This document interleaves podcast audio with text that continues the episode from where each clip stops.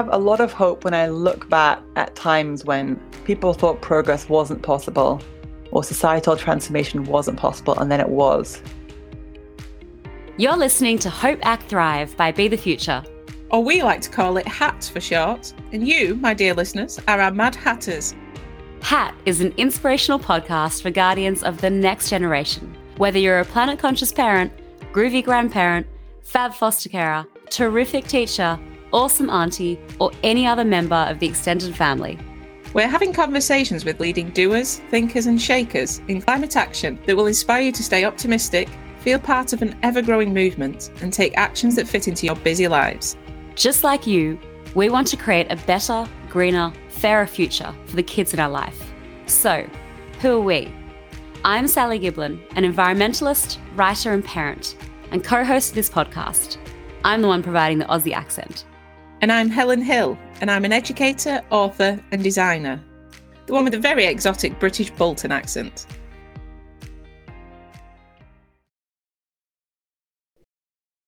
Hello, and welcome to the Hope Act Thrive podcast.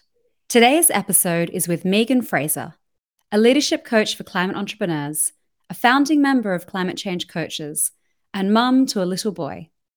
She believes that two of the most powerful words in any language are what if? She believes the stories we tell ourselves about what's possible in ourselves, in our communities, and across our planet have enormous impact and should be chosen carefully rather than accepted unthinkingly.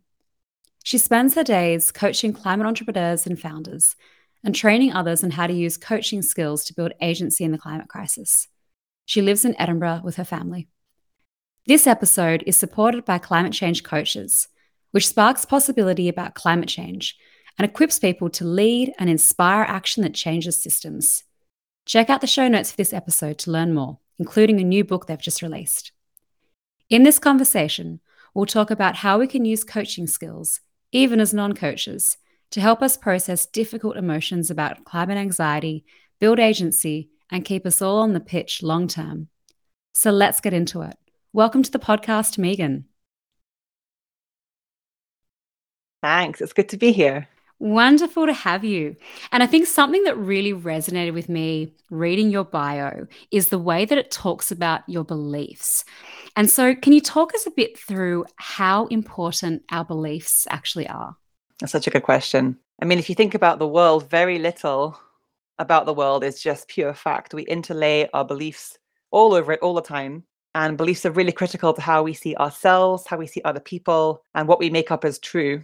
And they're crucially important for that reason. And we very rarely pick them apart and see them as beliefs. We just accept them as truths. And when it comes to climate change, we want to pay attention to our beliefs because they're really contagious. So we can create collective stories or narratives too. And some stories will serve us and others don't. So take a really simple example. Let's say that I want to run a marathon and I have this whole training goal for myself. I've got this whole plan I've set out. If it's raining and I get to the front door and I'm trying to put my shoes on and I think, actually, I'm just not cut out to be a runner. I'm far less likely to actually go and run my 10 miles that day than if I believe that I'm capable of learning new things and I'm capable of rising to challenges. And then again, just a really simple example of the systemic or the collective narrative. Imagine that I've got a running partner who shows up and she's like, you know what, we're just not, we're just not meant to do this. Uh, we're not runners. We never should have believed that we were. That would have a dramatically different effect than if this person shows up and she's committed to seeing it through no matter what weather. So we need to be really conscious of the, the beliefs that we are cultivating and that we're choosing because we're always choosing them, even if it's unconscious. So, yeah, I'm just really passionate about unpacking all these different layers uh, of narratives and beliefs and stories in our lives. And I think it's uh, absolutely fundamental to uh, effective leadership. You know, in the in the future we choose, the book by Christiana Figueres and Tom Rivett-Carnac, they talk a lot about the, the Paris Climate Agreement, which they helped to broker. And they talk about how a key part of their leadership was actually in bringing about the conditions for people to believe that agreement was possible. That was the key part of their role. And if people didn't believe it was possible to reach an international agreement, it would never have been achievable. So it's a core part of what I think climate leadership needs to be. I 100% agree with you. And I was nodding along as you were speaking that whole mm. time because I think Helen and I talk a lot about you know needing to really have that optimism and really trying to build that hope and and tell ourselves those stories about what can be possible and what the future could be and it's really interesting about Christina Figueres and how she references stubborn optimism and always needing to come back to that and how that was so pivotal in making this agreement happen at a, at a global level and i think one thing i come back to there's a quote from one of the editors of the compilation All We Can Save. And it goes, No leadership movement ever succeeded by thinking it was going to fail. And so, you know, and, and, and isn't that just, yeah. And you just think you, you do just have to believe and just really visualize, I guess, and, and, and see what that future could be, don't you? Yeah, and it's funny because often I find in the coaching work that I do and that we do at Climate Change Coaches, a lot of the stories we end up telling ourselves are binary and we think it's either hope or it's despair or it's either success or it's failure. And so i think a lot of the work we need to do especially around climate change and big systemic issues is that we need to make space for the both and. You probably know joanna macy and the three stories of our time from the work that reconnects. I find that a hugely helpful paradigm for how we how we think of ourselves and our place in the era that we are in right now you could just talk through those three paradigms for people that haven't um, yeah. um, come across that work about active hope. Yeah, so Joanna Macy, the eco philosopher, has these three, as she calls them, stories of our time. And she says that we're always inhabiting one of these stories, but we're just not aware of it. And the first story is business as usual, which is hmm, climate change is, out there, it's real, but it's quite abstract and far away and nothing really needs to change. We can just keep on doing the same thing. And then the second story is the great unraveling. And this is often what we start to inhabit when we start to see how bad things really are and we start to see these ecosystems collapsing and we we read these reports that just fill us with dread and grief and anxiety and we're we're it can feel agonizing to be un- inhabiting the great unraveling and watching business as usual at the same time. This often this just oh, it's agonizing um, dichotomy between what your perceived reality is and what governments or businesses are doing. And then there's this third story, which is the great turning. And she says, look back at human history so far. Uh, we've had the agricultural revolution, which took centuries. And then we had the industrial revolution, which took decades. And now we're on the cusp of what we might call the environmental revolution, which has to take just a few years. And what if we're at the beginning of this great turning of turning humanity back to the earth in a way that is healing, in a way that is just, in a way that is sustainable? All of these stories are equally true. There's space for all of them. So it's not about sticking our fingers in our ears and trying to block out the bad news. It's about embracing a story that is much more likely to serve us to unlock creativity, to unlock innovation, to unlock collaboration um, than some of the other stories that we tell ourselves. I love that, and I, have actually not heard of that before, but I can say that's applicable certainly in terms of you know my own climate journey, of, of the progression I've taken. One thing we wanted to ask you about was what brought you to this work. What was the, your climate moment that's led you to where you are now?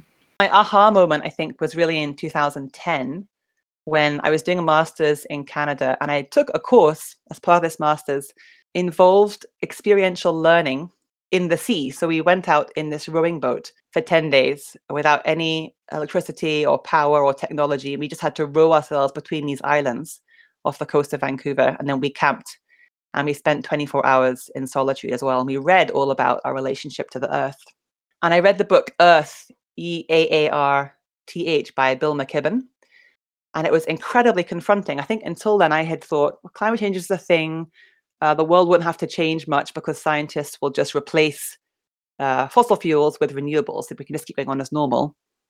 And when I read his book, it just made me realize we can't just keep on growing at the same pace that we are because it's, it's literally unsustainable, which feels like such an obvious thing to say from my perspective now. But at the time, it was really uh, eye opening and that began to plant the seeds for thinking what else has to shift? What other questions do we have to be asking ourselves uh, to be living in a way that's actually sustainable long term? So I became a coach in 2017, and then I began working in climate change in 2018.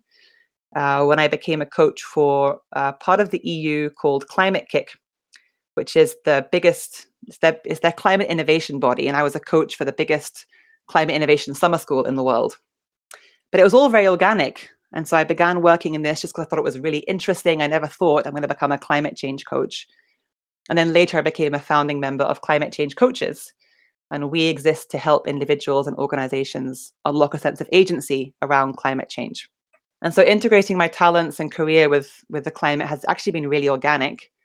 And in the last couple of years, I've taken the step to actually focus much more specifically on climate leaders and entrepreneurs, because I thought it was where I'd have the most impact, given my own skill set and the kind of people that I work really well with. So it's been it's been quite organic, I'd say, with various uh, awakenings along the way of different sizes. It does often seem like that with people that there are various moments which ingrain you more and more into this space and this type of work. I think it's such a, a big awareness shift, particularly to business as usual, that I think it can, you know, it could really take quite a few different um, you know moments and things happening that that delve you deeper and deeper into the space. But i guess something i've heard you talk about as well is keeping your climate grief at arm's length prior to the birth of your son but how becoming a mother collapsed that divide for you. Is it possible to talk us through you know how becoming a parent changed you around this and how you navigate that climate grief as a parent? Yeah that's a huge topic. And it's funny because i was teaching other coaches on climate grief and anxiety through tri- two climate change coaches. I was part of the teaching team in our program. So I was immersed in it intellectually, but I somehow somehow managed to to keep it quite intellectualized. And then I had my son in 2020, right at the beginning of the pandemic. And ah, I found it a really double edged sword because, on the one hand, it's completely lit a fire under my belly to throw myself into this work. It's only with his birth that I've begun getting much more involved in climate advocacy outside my career, you know, as a citizen, as a volunteer, my personal life. And on the other hand, it has meant I've needed to really look after myself as I find myself much more easily triggered. My skin is so much thinner. I'm a HSP, which stands for a highly sensitive person. And this is a really, um, really interesting uh, concept to know about uh, if you're involved with climate, because one in five of us are actually highly sensitive people. And it, basically, it means our nervous system is wired a little bit differently to other people's. And so it means we have a very highly developed sense of intuition. You know, we'll often be able to sense somebody's emotions very readily or read a room very quickly. We'll have a very deep appreciation for beauty and art and music, and we're very deep thinkers and all of this stuff. But on the other hand, we have a very thin veil between ourselves and the world. And so, if we hear things on the news that are violent or hugely disturbing, it's very difficult to be able to navigate that in a way that feels sustainable. So, I actually work with lots of HSPs. I find that quite a few people in climate tend to come from this kind of wiring. It's very similar to being an empath. So, being a parent has made that veil between me and the world even more porous. There's an incredible body of work called Project Inside Out, which talks about how to how to engage people from the psychological perspective of climate change. And she talks about the need to become guides. And she has one sentence on her website. This is uh, the project inside out website uh, Renee Lertzman that says your love for the world is a superpower. And i've actually got that written down next to my desk because whenever it feels as though the pain is too great i remind myself actually this is a complete superpower that i care this much and that I'm awake and I'm letting my heart break open rather than um, break into pieces. And so I, I had to really take a step back and think, what do I need to help me to navigate through this when I'm going through um, a wave of grief? So I how how I handle it, how I navigate it as a parent. Um, I found some ways that do help me. So first of all, I acknowledge that I'm feeling it, and I try and have compassion for myself you know, it's so easy, as I said, to just disengage from it because it feels so real. The problem is that then we just lash out in anger and blame. We make other people wrong. We make ourselves wrong. There's a lot of shame and judgment. Anger has a real place in response to climate inaction. And there's the both and, we often need support to navigate it skillfully. So for me, finding external support has been invaluable. So I work with a coach. Um, as a coach myself, I find that really important. Um, I have found an incredible counselor through the Climate Psychology Alliance. And so she's teaching me that because of how I'm wired as an HSP, I'll always feel everything deeply. I can't switch that part of me off, but I can learn ways to go in and out of it more quickly. And one way of doing that is accessing the body. So I find a really effective but simple way, if I'm lying in bed just thinking about something that's breaking my heart, actually putting a hand on my heart, I've got my hand on my heart right now, helps me to honor the pain without going round and round in my head about it. So actually dropping down from my head into my heart feels like a very helpful thing to do. And then just soothing myself um, with my hands or holding myself and allowing myself to to grieve and allowing myself to feel all of this stuff. And then I've uh, completed some group work with the work that reconnects, which again comes from the work of Joanna Macy and Active Hope, this eco philosopher. And the work that reconnects has been life transforming for me, being able to share my grief with other people rather than isolate and withdraw into myself. And then the structure that they have involves honoring your pain for the world. Um, and I find this word of honoring so powerful. It's not like tamping down your pain for the world or trying to run from your pain for the world, or on the other side, being so consumed by your pain that there's nothing else. Like, how can I honor it? How can I honor it and remain compassionate and open? And it's this, I think it's a lifelong practice, it's a spiritual discipline. Yeah, I, I, totally get it. I mean, I'm nodding like crazy here because I think, I mean, I'm in the middle of reading the uh, Highly Sensitive Person, the book by Elaine Aron. Totally get all that and the level of empathy and that idea of honouring your pain and, and you, like you said, the physical actions is something that resonates really significantly with me. I mean, I'm loving this whole perspective and wholeheartedly agree that we can all make ways of change. And, and this idea of keeping your heart open to the world is, is a beautiful idea, actually. But how can we use coaching skills to build our agency in the climate crisis then along with all these actions that you're talking about? So the key to coaching or at least the kind of coaching that i'm trained in and that we're trained in as a team at climate change coaches is all around bringing together the perspective of the being and the doing. So there's a lot of emphasis in the modern world and especially in the climate movement on doing which of course is really important. Actions actions drive things forward, actions create change. And many of us know that if we just focus on the doing and just forget all about the being, we're going to end up burning out, which was me at the end of last year. And so coaching skills really help us to connect and to tap into the being. So when we are connected with that side of who we are as people, um, we're much more able to stay again, stay engaged for the long term, stay engaged in a sustainable way.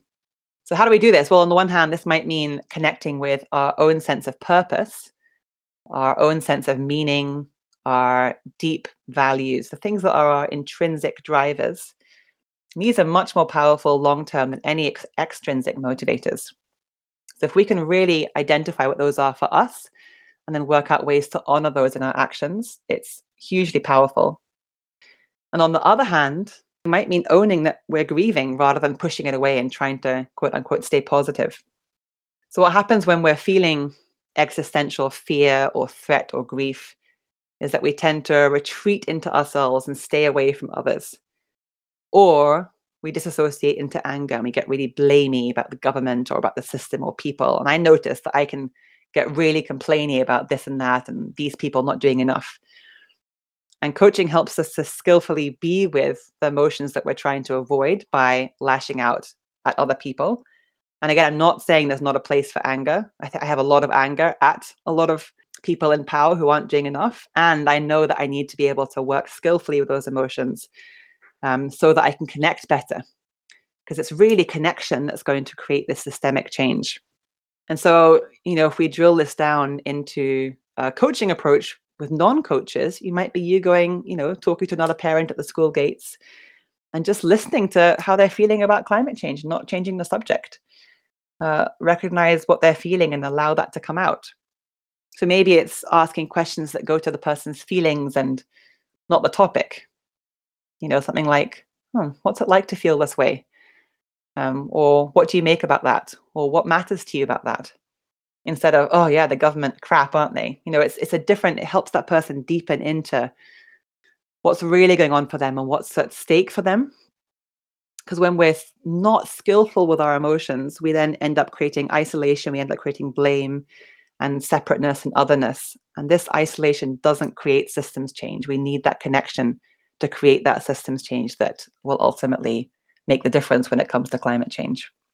And there's so much power in community, isn't there? And finding others who, you know, do care and you can find reasons why perhaps, you know, there's similarities in, in what's brought you to the space or things that you care about with why they want to make change happen too. So I think that makes a huge amount of sense around really focusing on that active listening and and, and the connection point. So I guess to lead on from that, what gives you hope then for this future that we are trying to create for this next generation?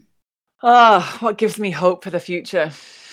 I have a lot of hope when I look back at times when people thought progress wasn't possible or societal transformation wasn't possible, and then it was.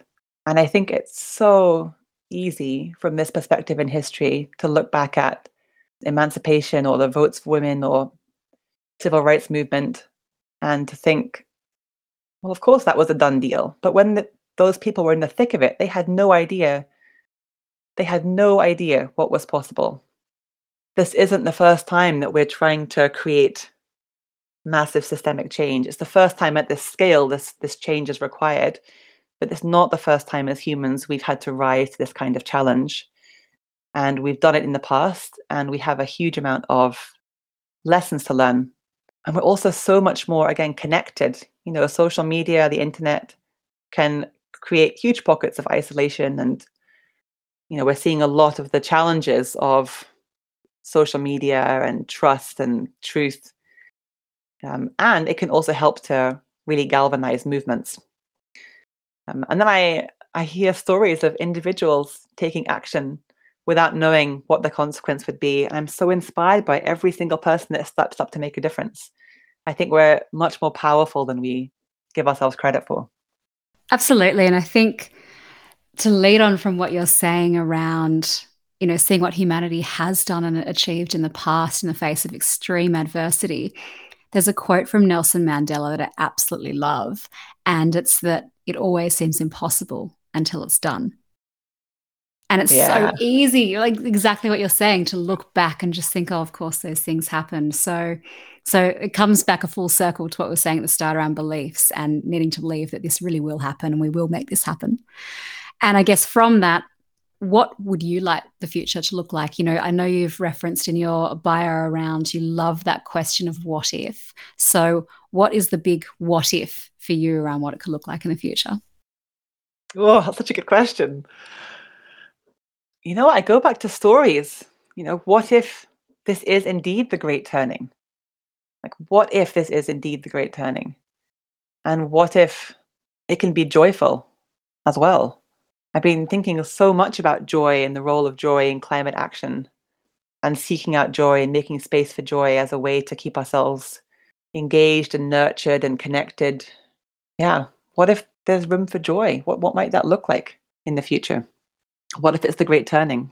Yeah, you're absolutely right. And and that joy and the positivity and the fun is just something that, you know, we believe in wholeheartedly and it's much more likely to make us take action than, you know, paralyzing fear. But leading on from that, what would you say to our world leaders? If you had two minutes in a room with them, what would you like to say? I'd like to tell a story actually in response to that question.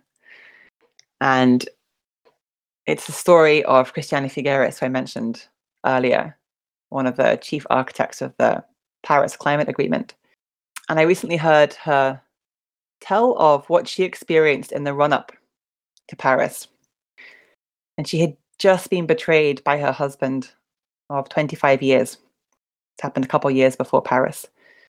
And she was feeling genuinely suicidal you know, she would not be able to travel on trains because she was so worried about throwing herself onto the tracks. and she discovered Buddhism kind of as a as a creed occur as a lifeline. And it was through this exposure to, to Buddhism and different ways of thinking that she realized the connection between her inner world and the outer world. And when she was talking about, you know, these huge negotiations, um, they were really divided into the countries from the global north and the global south. And the global south often felt extremely victimized and angry at the global north for putting them in this situation.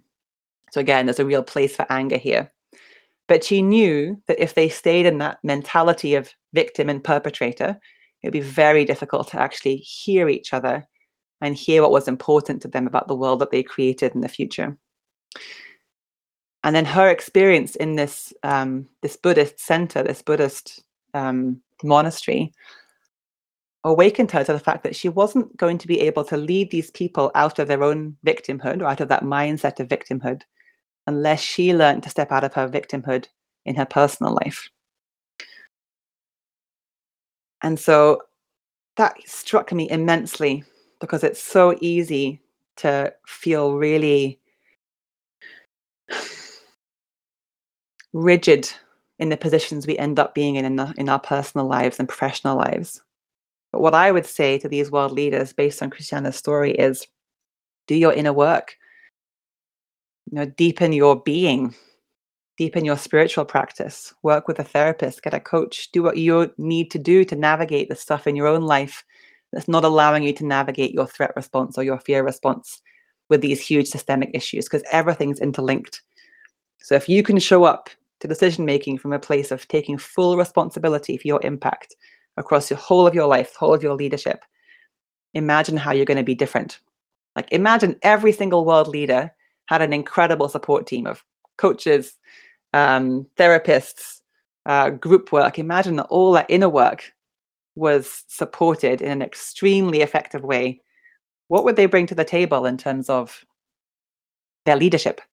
And that's not, you know, me trying to push coaches as a profession. It's me pushing support and the awareness that the inner and the outer world are so linked. That story is so powerful, Megan. Thank you so much for sharing. Mm. And I think you've just made me think about coaching and mindset work and all those things in quite a completely different way. So that's absolutely fascinating. I found it so powerful when I heard that story because she is one of my heroes. And she was so vulnerable and so deep on this podcast. It was in the podcast The Way Out is In that she told the story yeah, really impacted me. Very impactful. I've never heard that story before either. And she's one of my heroes too. I'll definitely listen to it. Gosh. Okay, so one last question for you. I'm not sure we can top that. So, what would you like to tell guardians of the next generation? So, whether they might be parents or they might have young kids in their life through being a teacher or through family, grandparents, whatever it might be, what would you like to say to those people who are truly caring for that next generation? Two things come to mind. One is allow yourself to pursue joy in climate action. Because if we're really joyful in what we choose to engage with and take on, it's so enrolling to other people. You know, they'll say, look what this person's doing, look what Megan's doing. She's she's seems to be really getting so much out of this. I want to be part of that. So again, back to that kind of collective or systemic change uh, it's so enrolling to see somebody um, engage with a deep purpose, even if it's challenging and it's stretching. So allow yourself to seek that out and how you want to be a part of this. And the other piece would be keep the faith. You know, the reality of systems change is that it's not linear. There are tipping points and intervention points, and we can't always see when those are happening. If you think about water, when it becomes ice, it's liquid right up until the time that suddenly it freezes.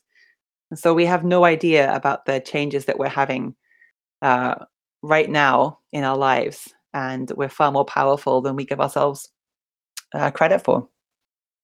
Well, I think you actually managed to top your answer. So well done.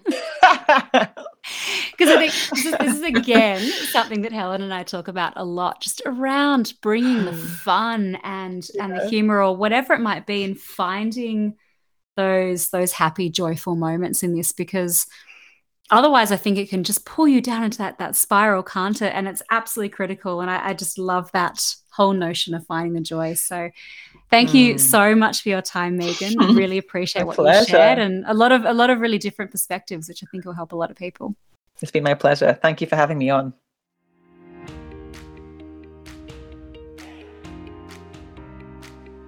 Thanks so much for joining us. Your initiation into the Hatter tribe is now complete. We really hope this episode inspired you and that you're coming back for more. If it did, please review, subscribe, and share this episode with a curious, climate conscious friend. It makes it possible for us to keep having these conversations for you. And there's lots more where that came from. Check out the show notes for more details on this episode and our fabulous guest.